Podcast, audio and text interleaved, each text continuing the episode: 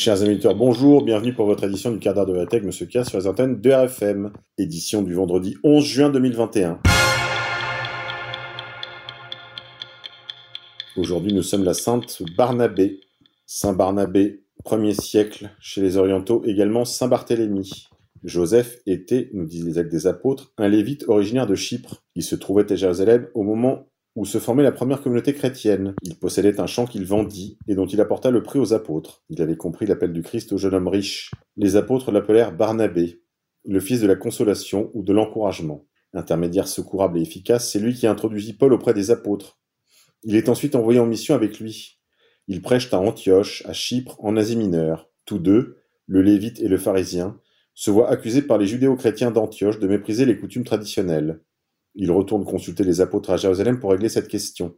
Au cours d'une mission à Lystre, le duo Barnabé et Paul apparaît aux habitants païens comme une incarnation des dieux mythologiques Barnabé et Zeus à cause de sa barbe de sa prestance, et Paul et Hermès parce qu'il est celui qui parle.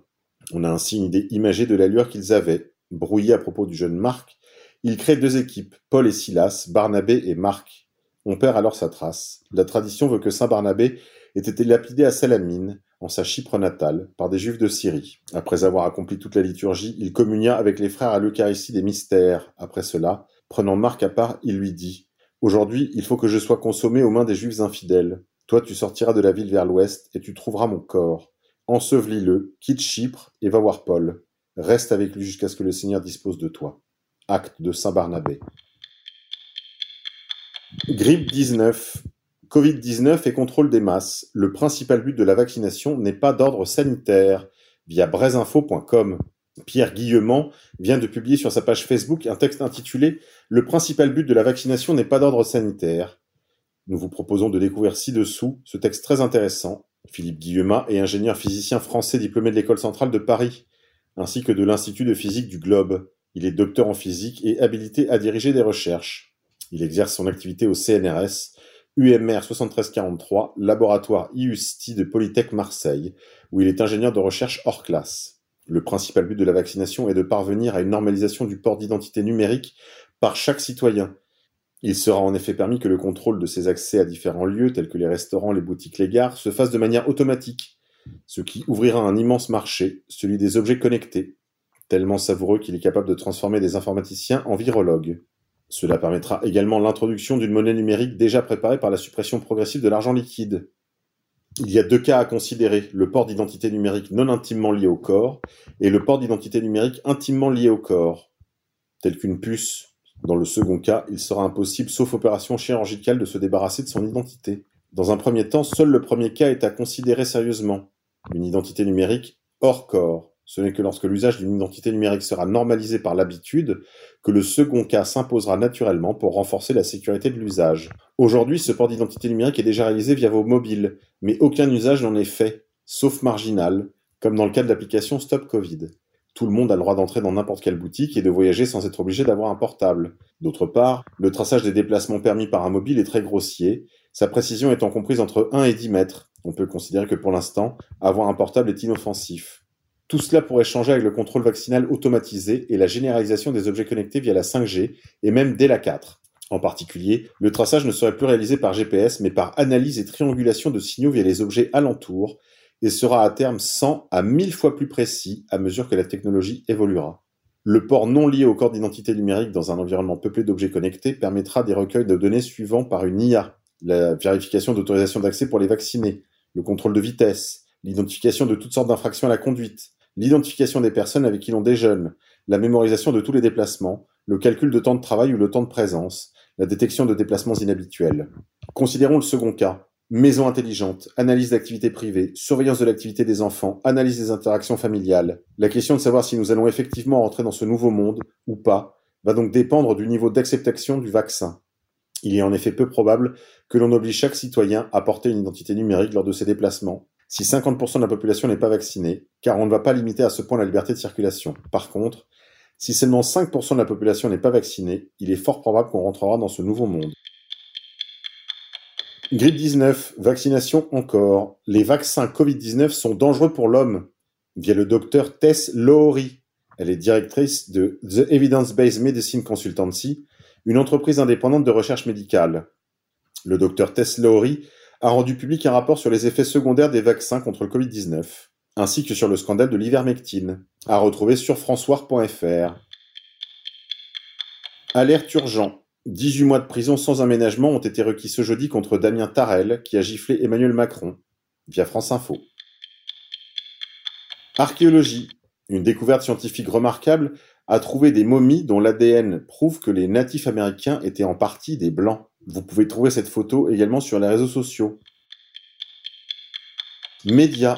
La députée Bénédicte Taurine s'exprime. Elle dit J'ai rappelé lors de l'audition à huis clos à l'Assemblée nationale sur la fusion entre TF1 et M6 que, à la veille de la campagne présidentielle, ce projet a reçu l'aide et le soutien d'Alexis Collère, secrétaire général de l'Élysée, véritable homme fort derrière Emmanuel Macron. Cette fusion est une menace indicible pour notre démocratie. Vaccination. Qu'est-ce qu'il y a dans les vaccins? Il y a entre autres de l'oxyde de fer, des particules d'oxyde de fer. Faites vos recherches. Vaccination encore. Est-ce que la présence de cet oxyde de fer serait responsable du caractère magnétique des vaccinés? En réalité, il s'agit d'une technologie magnétique ajouté intentionnellement au vaccin, entre guillemets, pour forcer la thérapie à ARN messager à l'intérieur de l'ensemble de l'organisme. Vaccination encore, résistance. À l'école militaire nord-américaine de West Point, les cadets sont placés en isolement cellulaire pour refus de vaccin via nationallife.com. Grippe 19. On vous l'avait dit, la télévision américaine admet publiquement que l'hydroxychloroquine fonctionne contre le SARS-CoV-2 et que les emails de Fauci révèlent qu'il le savait, mais l'a sciemment décrédibilisé pendant 18 mois, via Fox News. Pays de lumière. Israël impose la contraception à ses Éthiopiennes. Le ministère israélien de la Santé a admis avoir pratiqué des injections d'un agent contraceptif aux juifs falachas immigrés, à leur insu, via lepoint.fr. Le mystère est enfin levé sur l'étonnante baisse de 50% du taux de fécondité des juifs falachas, ces juifs éthiopiens qui avaient émigré en Israël et qui avaient connu cette baisse de fécondité depuis l'an 2000. Après cinq années de démentis successifs, le gouvernement israélien a admis qu'il avait instauré un système de contraception des femmes immigrées d'origine éthiopienne avant leur arrivée en Israël. L'affaire a fait grand bruit. En décembre dernier, après la diffusion par la télévision israélienne d'un reportage dans l'émission d'éducation Vakuum, 35 immigrées éthiopiennes y affirment avoir été forcées d'accepter, il y a huit ans, une injection de Depo-Provera, un agent contraceptif de longue durée, au risque de ne pas être autorisé à pénétrer sur le territoire israélien. Il nous disait qu'il s'agissait d'un vaccin, raconte une femme interrogée par la journaliste Gal Gabé, rapportée ce dimanche par le quotidien Israël Haaretz. Il nous disait que les gens qui ont beaucoup d'enfants souffrent. Nous leur disions que nous ne voulions pas l'injection, affirme de son côté Emma Wayaish, une autre éthiopienne. Nous étions effrayés. Il nous répondait que si nous n'en voulions pas, nous n'irions pas en Israël, et que nous ne serions pas autorisés non plus à accéder au bureau du American Jewish Joint Distribution Committee, la plus grande organisation humanitaire juive, et que nous ne bénéficierions pas d'aide ou de soins médicaux. Nous étions effrayés, insiste-t-elle, nous n'avions pas le choix. D'après le reportage, l'opération avait lieu dans des ateliers situés dans un camp de transit. La pratique était ensuite répétée tous les trois mois après l'arrivée des femmes dans l'État hébreu. Des accusations qui, en décembre, ont été formellement démenties par le Joint, D'après l'organisme cité par Haaretz, les ateliers de planning familial faisaient partie des services fournis aux immigrants afin de leur apprendre à espacer les naissances d'enfants.